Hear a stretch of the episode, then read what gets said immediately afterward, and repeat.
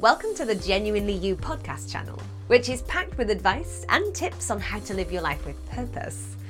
Do you wish you felt happy and fulfilled? Are you feeling stuck, wishing things could be better?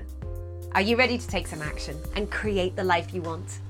To start living an empowered life, you need to recognize and make full use of the power and freedom that comes from being genuinely you. Your host is Gina Gardner a number one best selling author whose whole life has been about supporting people to achieve personal empowerment, helping people just like you recognize that they can. Hello there, it's Gina Gardner here, and I'm your host on Passionate World Radio. And as usual, I am joined by Rachel Davidson. Um, both of us are international best selling authors. Um, Rachel has written The Point of Me, my latest book is Thriving Not Surviving The Five Secret Pathways to Happiness, Success, and Fulfillment. Today we're going to talk about the theme of not making things all about you. So, what do I mean by that?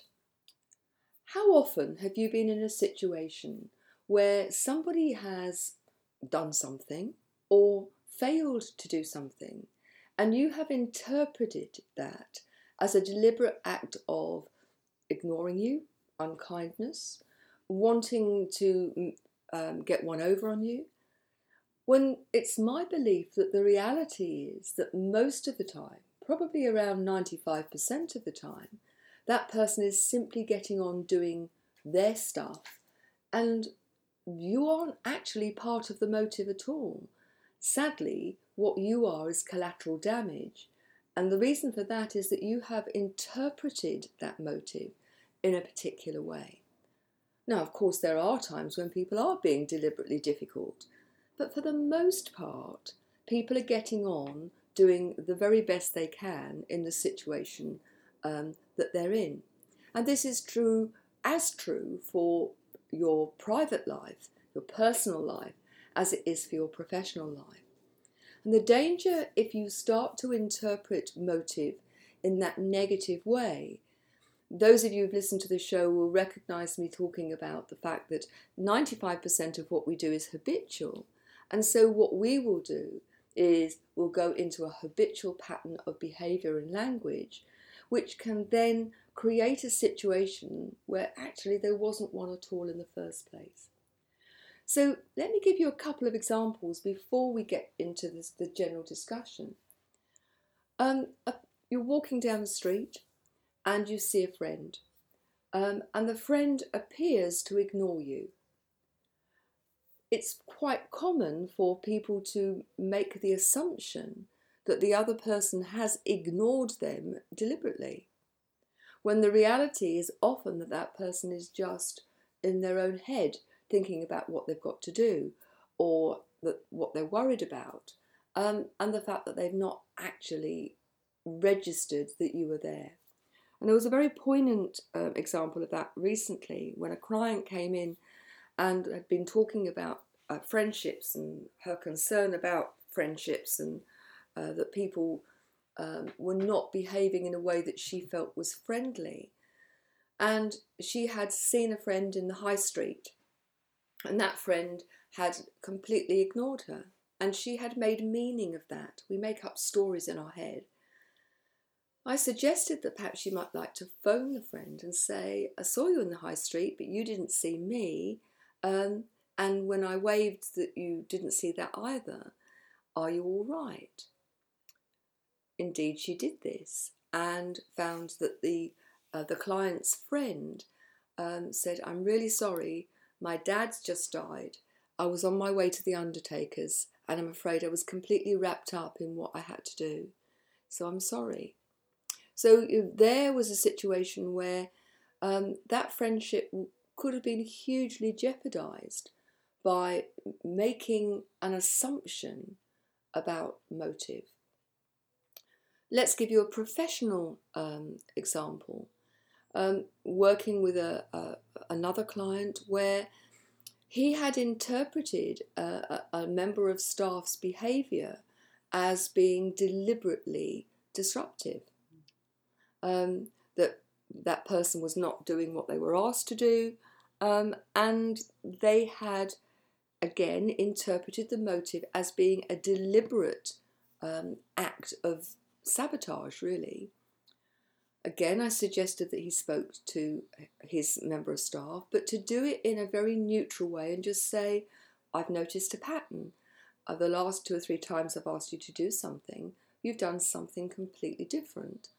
What's going on? And that's a really good open question because there's no edge to it. Really important that you use a voice that's neutral, that you don't actually make assumptions about the answer, that you're very open to what the answer might be.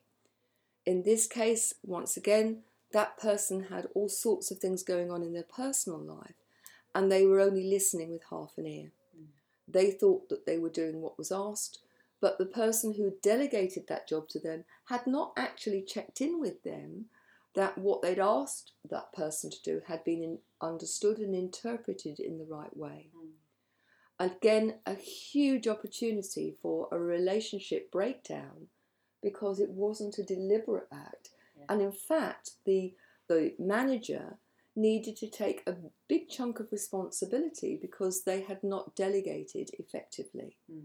And part of delegating effectively is to make sure that the other person understands what's required and yeah. why. Yeah. Um, and checks in. A very good way to do that is by asking the question. Yeah. So reflect back to me exactly what it is that, that you think that I want Yes. and why. Yeah. Keep it simple. It doesn't need to be No, complicated. No, no. So Rachel, your thoughts? Well, I'm very glad that we're talking about this subject really because it's it's something that I have been saying to myself quite a lot um, recently about you know don't make it about yourself, Rachel, and and that's really around my son actually, um, connected to to the breakdown of my marriage.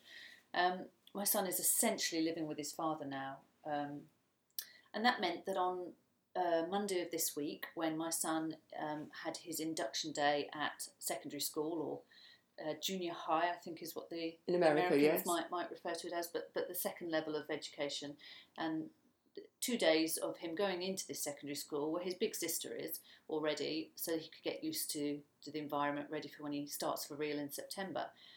And he was staying over at his father's the night before, so that meant that I drove with my daughter to the to the school as usual to drop her off. But they had they had to meet up so that um, my son had his big sister to walk into school with. So I, I pull up and, and my ex husband is there with, with my son and my son uh, says says a happy goodbye to his father and and then uh, looks down at the pavement and walks past my car meeting up with, with his sister and um, and the thoughts that go through my head were he's going to ignore me he's annoyed with me what, what, why, what have I done now? Um, and it's all tied up with the bigger picture of where Arthur, Arthur wants to, to possibly live and all this sort of stuff. But in the moment, I, I, I had enough sense to say to myself, like, don't make this about yourself. Uh, This is a stressful situation for, for the 11 year old son, and he's probably just concentrating on making him himself walk bravely into this big school and, and doesn't really want um, mum um, it, sort of uh, getting in the way. And possibly even his his emotions around me at the moment are are such that um, he does really want me to be there but it's too hard. I'm more likely to make him cry than perhaps his dad will just by being there and, and giving him love I suffer from that uh, that syndrome of sympathy. Ma- always makes me more tearful, Yes. and I think he might be the same. So, so in the moment, I just I was managed to able to control myself and say, "Have a good day, Arthur." At which point, I did get a, a brief acknowledgement, but only that. And I drove away having a little struggle with myself around, well, what, why did he give his father a hug and and he wouldn't give me, you know, and all this. And I just, in the end, I just thought, I cannot make this about myself there are bigger things going on in his life than than um, you know my feelings. And as an eleven year old, the maturity and the capacity to to be able to accommodate other people's feelings when you yourself are dealing with a great deal of stress is not there. So it's a slight mantra in my head of don't make this about you, Rachel. This this you know just just be calm. But it's very tough. I mean, you ha- I have to struggle with it. I go back and forth in my Yes. head around it. It's not easy just to sort of go, oh, it's not about me and, and move on. And pe- people who can achieve that have done a great deal of work on themselves. I think. I think that's very true. I think it's quite important to say at this point it doesn't matter how old you are. Mm. I think when we're dealing with emotions, we all go through the full range of being a toddler, being a 10 year old, being Yes. a, a teenager. Yes. Even if you're in your you know 40s, 50s, and 60s, there are days when it's difficult to raise your emotional Yeah. age, Yeah. your emo- emotional maturity beyond um, you know a very young Yeah. being a very young person. And I think you know the principle that we everything that happens moment by moment, every moment of our day, Yeah. we interpret, Yes. and that it we make these stories up Yeah. based on our beliefs. So if your belief about yourself is secure, you are less likely to interpret other people's actions as Yeah. being deliberately hurtful. Yeah. But again, we're not static, are we? No. There'll be days when you can move mountains and feel strong and you can manage anything. Mm. And equally, there are days when, you know, opening your eyes and cleaning your teeth seems to be a, a big effort. Uh, And I think awareness is really important. So if you know it's a day where you're already on the back foot, that Yeah. you're struggling, Yeah. then it becomes ever more important to um, allow yourself the space to reinterpret things, Mm. particularly before you make a reaction, um, whether that's uh, body language, voice, or um, you know, Yeah. actually saying something, because it, it's then that you are more likely to go into your habitual way of being. Yeah. And moreover, the more I think about it, the more likely you are to go into younger patterns of habitual being. So, your emotional age, you could be 53, Mm. but if you're having a really bad day and somebody catches you on that day, Yeah. you're more likely to behave like a toddler and have a tantrum. Yeah. Re- regression is real, isn't it? It is. um, and I think the more aware you are of that, not only for yourself, but Mm. if other people are responding in a particular way, Mm. that actually to recognise that they're having a toddler day Yeah. or a teenager day. Yeah. Now, that doesn't excuse it, No. but the trouble is if you meet toddler with toddler or teenager with teenager, Yes. you end up with trouble. Yes. And often, actually, being able to name it, even if it's just within your own head, um, sort of takes a, takes away, takes the uh, the pressure The sting thing as well, it, doesn't doesn't it? Yes. The steam comes out, and, and you can sort of go, oh, oh, okay, yes, I, I am, I'm having a, um, I've time travelled back Yes. to my toddler moments. Oh, Yes. Okay.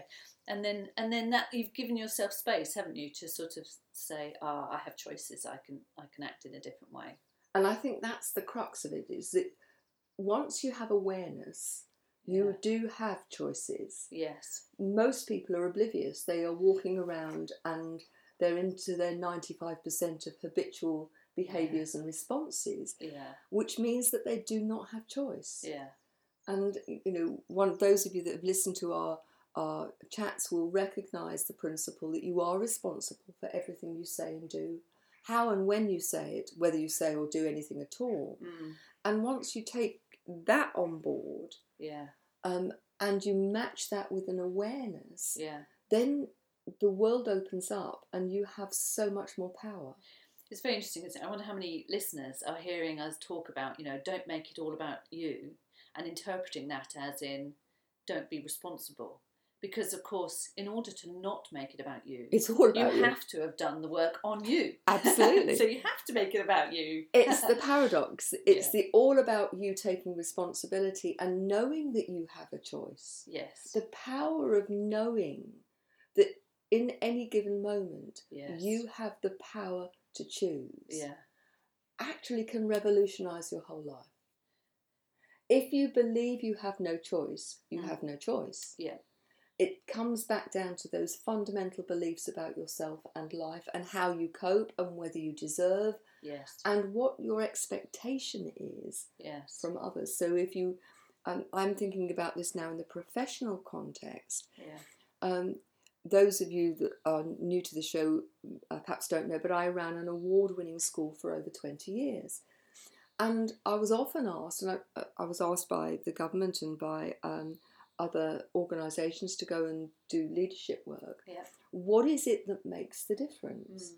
And for me, the biggest difference is as a leader is to recognise that that you have the power in any given moment Mm. to choose how you're going to deal with any given Mm. situation. Mm. Now, does that mean that you feel resourced enough to do it every moment, every every day? The chances are probably not. No, no. But actually, the more aware you are and the more in control you are of your emotional state, yes, the greater your power. yes, So when things happen, it's very common for two very polarized behaviors. yeah, One pattern of behavior is something goes wrong, you don't want confrontation, yeah, so you don't confront the issue. yes, And I'll come back to the distinction between those two in a moment. yes, So things build up, and this is true of personal life as well. yeah. So there's a behaviour or lack of it that you don't like. hmm You ignore it because you don't want to deal with it. Yep. So it happens again Yep, and again yeah. I recognise this pattern. and again. we all do. We all have parts of our life when we do it. I think that's an interesting digression, but a point to make that you know we are we generally are not consistent in different areas of our life with different Yes, people. Yes, Um, we can be get become more consistent, yes, but we will all have our Achilles heel. yes, And yes. for some people, they've got Achilles heel, Yeah. um, you know, in abundance. Yeah. Really. yeah, um, but they ignore and they ignore and they ignore, and then something happens and it triggers an explosion. mm. The person who's been exhibiting the behaviour that has been the catalyst for this yeah, hasn't got a clue. So Yeah. when there's the explosion, yeah, they go, "What? What have I done?" Oh my god, how how much of an overreaction was that? All I did was yeah. When what the the uh, the person is reacted to is reacting to uh, time after time after time yes, after time. Yes. A far better approach is to deal with it as it happens. Yeah. Now, not necessarily in the moment, because if it's triggered something in you, Yeah. it's far better to deal with that trigger before you actually deal with the situation. Yes. But you can always acknowledge it by saying, look, that's not acceptable, or I need to talk to you about that, that behaviour, Mm. but I need to get myself together first. Mm. Um, and do that uh, at a time when you have got yourself together. But the voice I'm using, the neutral voice, is incredibly important. Mm. There's a huge difference to look, I'd like to talk to you about X, Y, or Z, Yeah. but do you know, I'm a bit irritated at the moment. I want to get myself together before we have that conversation Yeah. so I don't overreact. Yeah. It's very different to that's not expect- acceptable. I need to get myself together before I talk to Yeah. you. Uh, yeah. Yeah. Um, you know, you it's the just you wait till your father gets home syndrome, isn't Yes. it? Um, and I would say that that's really counterproductive. Mm. The other pattern that that, um, that goes on is when people are. It's almost the opposite that they're triggered every time. Yeah. So something happens and there's an overreaction to that Yeah. because it's not that situation. I would suggest Mm. that's the problem. Mm. That's triggered old stuff either by the same person, Mm. but often it's triggered old stuff that's nothing to do with that person. yes. yes. And the most common trigger I have found is tone of voice. right. Yeah. So people will use a tone of voice that nags, whines, that um, reminds them of their uh, the, the, the parent that they didn't get on with or the teacher they didn't get on with. Yeah. Um, and it can trigger a sense of not being worthy, not being good enough, Yeah. being picked on, Yeah. unfairness. Mm. And it has a disproportionate impact on the Mm. listener. Mm. And I think, again, if you're aware, you are more likely to pick up that it's not the person Mm. who's in front of you in any given moment that's created the problem, Yeah.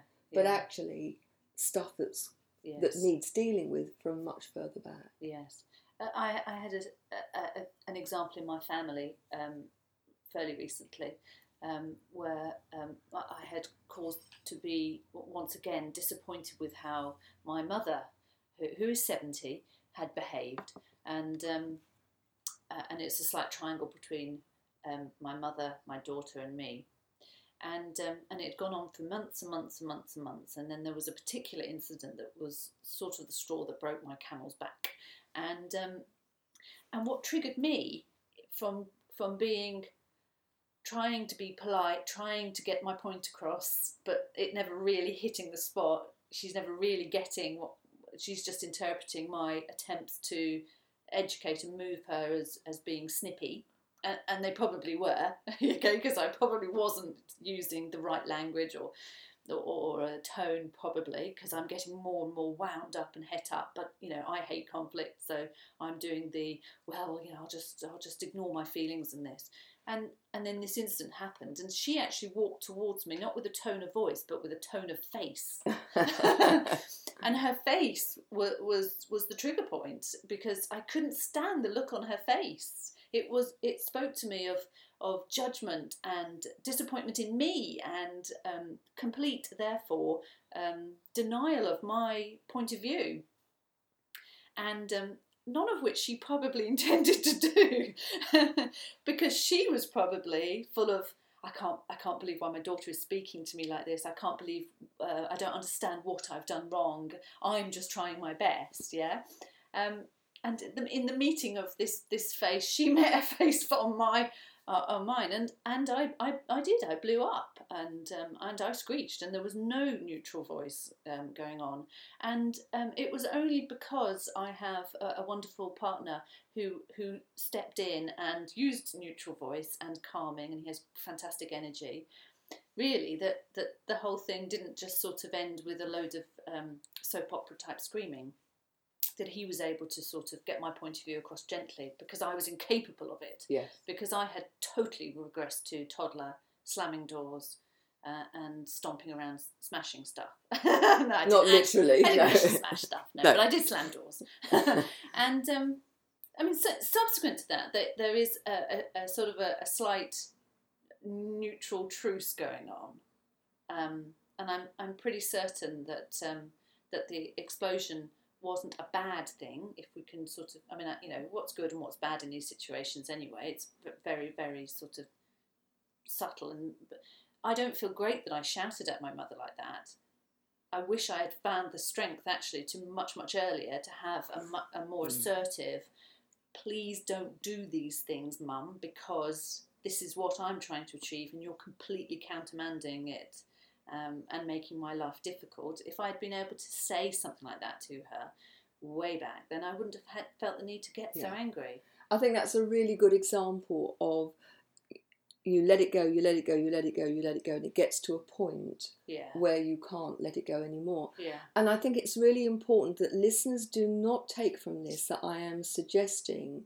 that you have to swallow everything. Yeah, yeah. Because that's really important. I'm saying quite the opposite, really. Mm. I'm saying deal with it, mm. but deal with it early on yeah. and deal with it in a way that's not confrontational. Yeah. But there's a difference between being confrontational and dealing with things in a, a positively but assertive way. Yes. And it, there, the difference between the minute you go into confrontation, mm. you lose the moral high ground. Yes. So it's much easier for the other person to wriggle and say, How dare they talk to me like that? I'm laughing because I so totally t- took myself off that high ground and ran to, to the lowest valley I could so that I could screech my, my pain at her. Yes. and it, particularly if you're a manager of people, if you lose the moral high ground, yeah, then it's very difficult to regret to regain that. Yes, yes. Um, and I would say within a family, you are a manager. You're a leader within your own family. You are yeah. the spiritual matriarch, if you like, if you're mm, a woman, or the, yeah. the spiritual patriarch of the family. Yeah. That when you are able to manage to stay in a, a very neutral position they can't wriggle off the hook. Yeah. But it's so easy for people to wriggle off the hook if they are then able to get aggrieved at the way in which you have delivered. Yes. And so, in fact, I'm saying the very opposite of letting people off the hook. I don't believe in letting people off the hook. No. I think you need to set your expectations and set them high, Yeah. explicit, Yeah. and shared Yeah. because it's no good you having high expectations and not letting the other person know yeah. and agree. And if they don't match up, then on the first occasion, Yeah. you let them know. yeah. And I'll give you an example of how this manifests itself in my school. It, for me, it used to start right from the advert. right. So the advert would be very clear about the sort of person I was looking for. Okay. Yeah. And then when people arrived um, at the interview, I would start by saying, This is a two way process. It's Mm. really important that you're comfortable to come here Mm. if you're appointed, Mm. as it is for us to have you. Yeah. So let me be very clear. If you're not a good team member, if you don't want to work hard, Yeah. if you are not somebody who likes to share expertise, Yeah. don't come here. Yeah. We don't do moods. So don't come here if you're moody. Don't come here if you don't like children. yeah. What we want are people who are great team members, who want to learn, who want to contribute, Mm. who manage their emotional state well, Mm. and who are really committed to moving every child in their class and the school as a whole forward. Yes. Now, you can say what you like, Yeah. but it's not in the saying where the power comes. Right. But the first time somebody behaved in a way that was not good team membership, Yeah. or the first time somebody came in on a Monday morning having had a heavy weekend Yeah. and was a bit bad tempered, Yeah. I would take them very quietly to one side and say, Do you remember that conversation we had? Yeah. Um, we don't do yeah. moods. Yeah. So leave your mood under the pillow with your pyjamas. Yeah. um, yeah, because your message is not that you want these people to be perfect No. all of the time. It's just that you want to set up a framework so that when um, mistakes happen, when weaknesses occur, Yeah. it's a quick resolution back to being on point, on message. Um, it's an easy reminder. Whereas no framework set up, no understanding, no sort of you know this this is how we work. It, it's hard, isn't it, to bring people back to where you want them? well, because they don't know where because that they- is. Exactly, they're just wandering around thinking, well, what, what, why is my behaviour so wrong? I don't understand. In a sense, it's like having a biofeedback Mm. machine Yeah. where you get an instant response to something you've done physically. yes. If you have a, a biofeedback system going on Mm, where it's information almost immediate, I mean, by immediate, I don't mean necessarily in that second, mm, but people get quick feedback. I, I liken it to, to house training puppies. yes. If yeah. they've made a puddle on the floor, it's no good telling them an hour later. no. They need to know yes. to relate the behaviour Yes. to the, the, the comments. Yes. And I think if you're those managers and leaders who do best Yes. are when they're clear about what they want, they have a clear vision, Yeah. high expectations which are absolutely shared, Yes. and then when people do well, they get lots of praise and recognition so people know that's what's wanted. Yes. But equally, they know when they're not doing it as required yes. um, and why that's important. And it's a great example, isn't it, puppy training? Because you you basically have to be really aware in order to be able to catch them in the moment and to Absolutely. provide the positive aff- affirmation of good behaviour versus a a correction when, when they're doing it in the house and you say no no no And- don't do it in the house For me, it's a perfect analogy because those puppies are not deliberately trying to upset you. no they're just following the call of nature They're doing what they do Yes. because they don't know any better. yes And I think that's, um, you know, when you're talking about other people, we do what we do. Most of us are actually going through life without truly thinking about what we're doing. It, they're an Mm. automatic pilot. yeah and you know it makes it very difficult then for for people who are on automatic pilot to recognize that their behaviors are having an impact on other people yes as indeed they are in every second of every day even if people aren't present yes everything we do every choice we make has the capacity to impact on our, other people Yeah. or certainly ourselves other people the environment yeah and I think what I would say to you, you know, to our listeners is take this opportunity to become more aware Mm. and to recognise that people generally are doing the best they can, Yeah. and rather than assume the worst motive, because perhaps you're feeling Yeah. um, not great, yeah. um, Be, be generous and assume the best motive. unless people come and actually say, I don't want anything to do with you anymore, I reject you, Yeah. to assume that actually they're just wrapped up in their own stuff. Yes. Now, if a pattern occurs, then you you just tackle it and say, Yeah. do you know, I've noticed that the last few times that I've seen you, there's something's not been right. Can we talk about it? Mm, yes. Rather than getting upset and then making assumptions and then behaving yeah. in a particular way. Yes. Yeah. So that brings us pretty much to the end of our show today. I hope you found it um, interesting and helpful. We'd love to know what you think.